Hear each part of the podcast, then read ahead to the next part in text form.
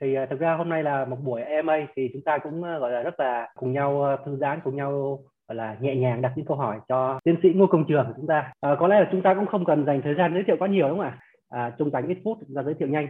À, tiến sĩ Ngô Công Trường hiện giờ đang là giám đốc chuyên môn của John Partner và tiến sĩ Ngô Công Trường à, cũng là à, được bình chọn là 140 người 140 người xuất sắc nhất thế giới về à, vận hành xuất sắc của ASQ thì à, hôm nay chủ đề chúng ta là AMA là Ask and Me Anything. À, với chủ đề hôm nay á, thì à, chúng chung cái đóng vai trò được gọi là tiếp tay cho anh chị đặt câu hỏi cho thầy trường.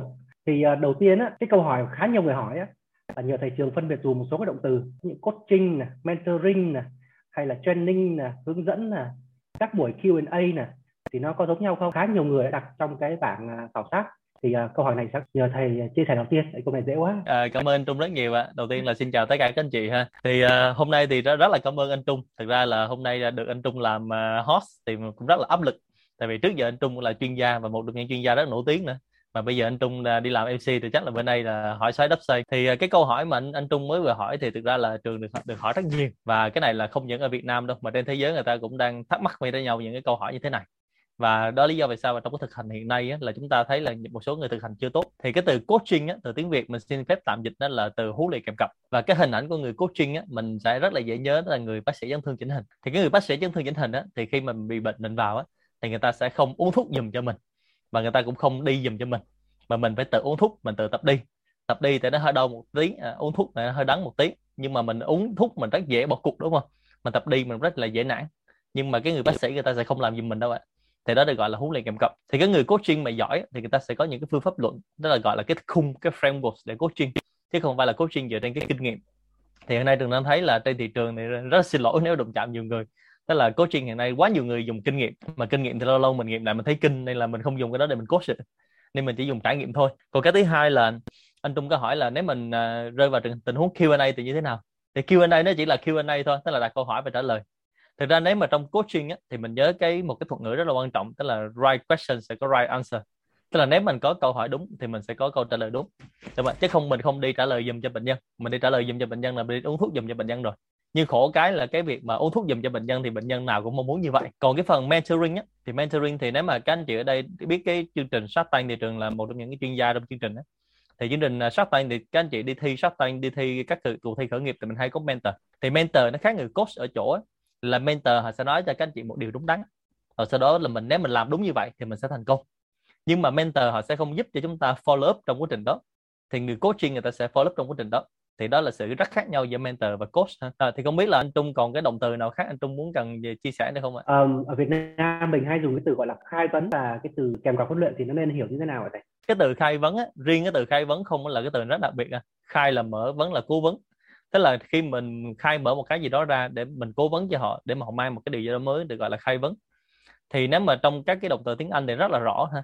Nếu mà thông thường cái từ mà khai vấn thì ở đây mình dùng cái từ mentor thì nó gần giống nhất. Thì nó nói là nó gần giống nhất nha chứ nó không phải là giống. Tại vì cái từ khai vấn là từ tiếng Hoa. Khai trong tiếng Hoa là mở ha. Và từ khai này là giống từ cai trong cai gen vậy đó. Nó là từ change tức là nó thay đổi cái nhận thức của mình. Vấn là cái người cố vấn. Còn cái người coaching á, là cái người người ta đưa ra một cái phương pháp người ta cùng đồng hành với mình đúng không ạ? Chứ còn nếu mà nói một điều đúng đắn mà sau đó không follow up á, thì cái việc kết quả nó sẽ không ra. Đó lý do vì sao mà rất nhiều người làm mentor nhưng kết quả nó không ra được. Và đó lý do vì sao mà cái từ mà khuyến khích trong doanh nghiệp người ta dùng nó từ coaching. Thì có rất là nhiều cái cũng không biết gọi là môn phái hay là trường phái hay là phương pháp luận. Ví dụ như là tạm thời được gọi là ví dụ như là personal coach hay là health coach hoặc là chúng ta đang gọi là business coach. Thì bây giờ uh, với kinh nghiệm của thầy trường là có những cái phương pháp coach như vậy nó có những cái phương pháp chung và khi chúng ta học phương pháp đó chúng ta có thể dùng để cho ví dụ như là tư vấn về doanh nghiệp hoặc là học phương pháp luận đó vừa tư vấn được vừa coaching xin lỗi dùng từ vừa coaching được cho doanh nghiệp vừa coaching được cho cá nhân vừa coaching được cho bạn bè không ạ? Nếu mà về coaching không á, được chia thành các trường phái coaching một cách bài bản như nếu mà các chương trình huấn luyện ở trường đang chia sẻ thì mình có khoảng hơn 10 cái hình thức coaching khác nhau. Được không ạ? Và trong cái quá trình mà mình đi làm việc á, thì mình sẽ tập trung nhiều về cái phần về business coach tức là mình coach một cách chuyên nghiệp và làm sao để mình ứng dụng trong công việc. Thì trong business coach á, nhiều người đang nhầm lẫn là mình không cái, cái coach cái việc phát triển cá nhân. Cái việc phát triển cá nhân đó nếu mà mình có cái từ khóa là IDP đây các anh chị nếu mà quen với IDP thì mình có cái từ là Individual Development Plan đó. thì đây là một trong những công cụ rất là kinh điển của các công ty đa quốc gia và một số công ty lớn ở Việt Nam. Thì trong cái IDP coaching á, thì mình vẫn coach và mình làm sao để phát triển cá nhân. Tuy nhiên á, là mình phải phân biệt rất rõ là các phạm vi về coach ví dụ như hiện nay một số người được gọi là life coach là coach liên quan tới cuộc sống gia đình, coach về hôn nhân. Thì các cuộc coach khác, thì những cái coach như vậy mình sẽ không xếp vào dạng business coach. Thì nếu mà business coach thì nó phải có coach dựa trên cái phương pháp luận một cách rõ ràng. Được. và cuối cùng nó phải hướng về kết quả, thì đó là business coach. Còn các hình thức về life coach thì trong đó nó có những cái coach liên quan tới tâm lý, liên quan tới các hành vi, liên quan tới tiềm thức, liên quan tới ý thức, và liên quan tới tạo động lực. Thì ở đây mình sẽ phân rõ ra như vậy còn trong phạm vi này nếu mà các anh chị quan tâm tới business coach thì nó sẽ ứng dụng nhiều hơn cho các anh chị. Còn nếu mà trong phạm vi về life coach thì các IDP nó sẽ ứng dụng nhiều hơn cho chúng ta. Tại vì hiện nay á, là cái việc mà coaching IDP trong các doanh nghiệp á, thì nó có một cái là integration. Là trước đây mình có khái niệm là work life balance tức là làm sao cân bằng giữa cuộc sống và công việc. Nhưng mà cái từ balance hiện nay nó không đúng nữa. Ví dụ chúng ta đang ngồi ở đây thì không biết là chúng ta đang định nghĩa là chúng ta đang đi làm hay là chúng ta đang ngồi chơi với nhau hay chúng ta đang ngồi enjoy hay ngồi uống bia với nhau. Nó đang có một cái sự tích hợp như vậy nên bây giờ người ta gọi nó là work life integration, tức là làm sao mình tích hợp giữa cuộc sống và công việc. Thì cái IDP coach nó vẫn là như vậy. Nhưng mà khi mà làm business coach thì mình không touch quá sâu vào trong đời sống cá nhân của họ. Mình không đụng vào những cái characteristic không đụng vào cái đặc tính cá nhân. Tại vì characteristic là khi mình đụng vào cái con nhím trong người mình, nó sẽ xù lông lên và sẽ phản ứng. Khi coach mình chỉ tập trung vào behavior mà thôi, tức là tập trung những cái hành vi mà mình thay đổi hành vi còn characteristic mỗi người là mình sẽ tôn trọng như vậy. Thành ra ở đây nếu mà các anh chị xác định rất rõ về cái mục tiêu coaching của mình á, thì mình sẽ biết được là mình thay đổi cái hành vi gì trong quá trình mình coaching.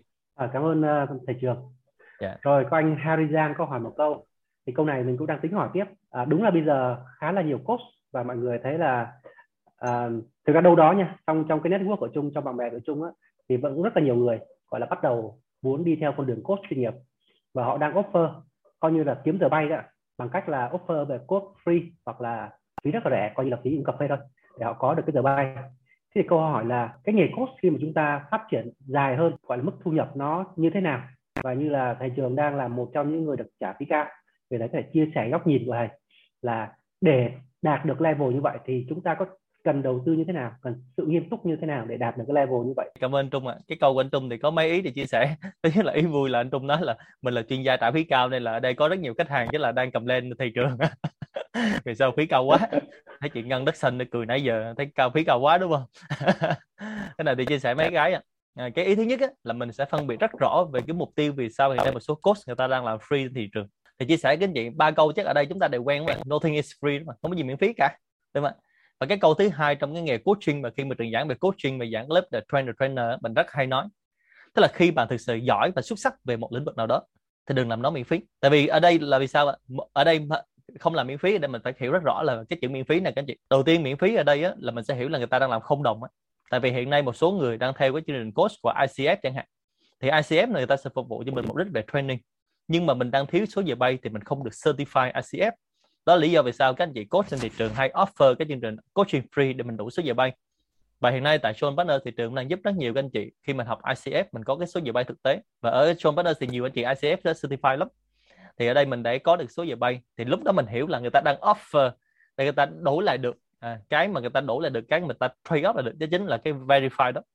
Và sau khi người ta verify được rồi thì người ta sẽ không làm free nữa thành ra mình đang hiểu cái free là như vậy đúng không? Mỗi người sẽ đóng góp vào cái thời gian công sức và chúng ta sẽ nhận được cái gì đó. Cái số 2 là cái việc coaching hiện nay thì chia sẻ là coaching hiện nay sống hoàn toàn tốt sống tốt luôn á. Thì cái coaching mà nếu mà cái chị nói tính thu nhập á, thì cái thu nhập của một người trung bình nó sẽ được tính như thế này nè. Cái có công thức tính như này các chị coi thì mình tính như vậy mình có tốt không nha? Thì ở đây mình sẽ tính là tính tổng thu nhập của mình trong một tháng nha. Trung bình ở một tháng hiện nay mọi người sẽ đi làm từ 22 tới 26 ngày thì trường đang giả định mình đi làm 22 ngày thôi nha. Rồi mình nhân đôi thu nhập mình lên. À, từ ví trường ví dụ nha mình đang đi làm một tháng của mình là 2.000 đô mà nhân đôi lên là 4.000 đô.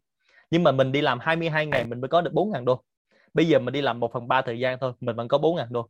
Như vậy tổng thu nhập của mình một tháng như vậy là mình có được 12.000 đô. Như vậy ở đây mình được hiểu là mình đi làm 8 ngày thôi mình có được 4.000 đô. Thì theo các anh chị á, bình thường mình còn 22 ngày còn lại thì đi làm cái gì? Đây lý do vì sao những người làm coach người ta có cái thời gian là integration và hiện nay có khái niệm là fire là khái niệm mà nghỉ hưu sớm cái từ nghỉ hưu sớm mình phải hiểu rất rõ là người ta sẽ đầu tư vào trong cái chất xám của mình. Làm nghề coaching và làm nghề tư vấn như thế này á thì mình trồng vào cái cây. Mà cái cây muốn có quả muốn có trái thì phải trồng càng sớm đúng không ạ?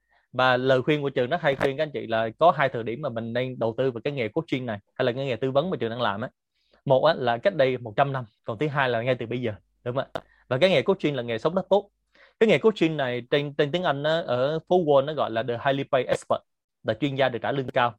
Và coaching nó sẽ khác với đi đào tạo nha. Đào tạo người ta sẽ được trả lương theo ngày là man days còn coaching người ta sẽ được trả lương theo giờ man hours hoặc là theo phút hoặc là theo giây.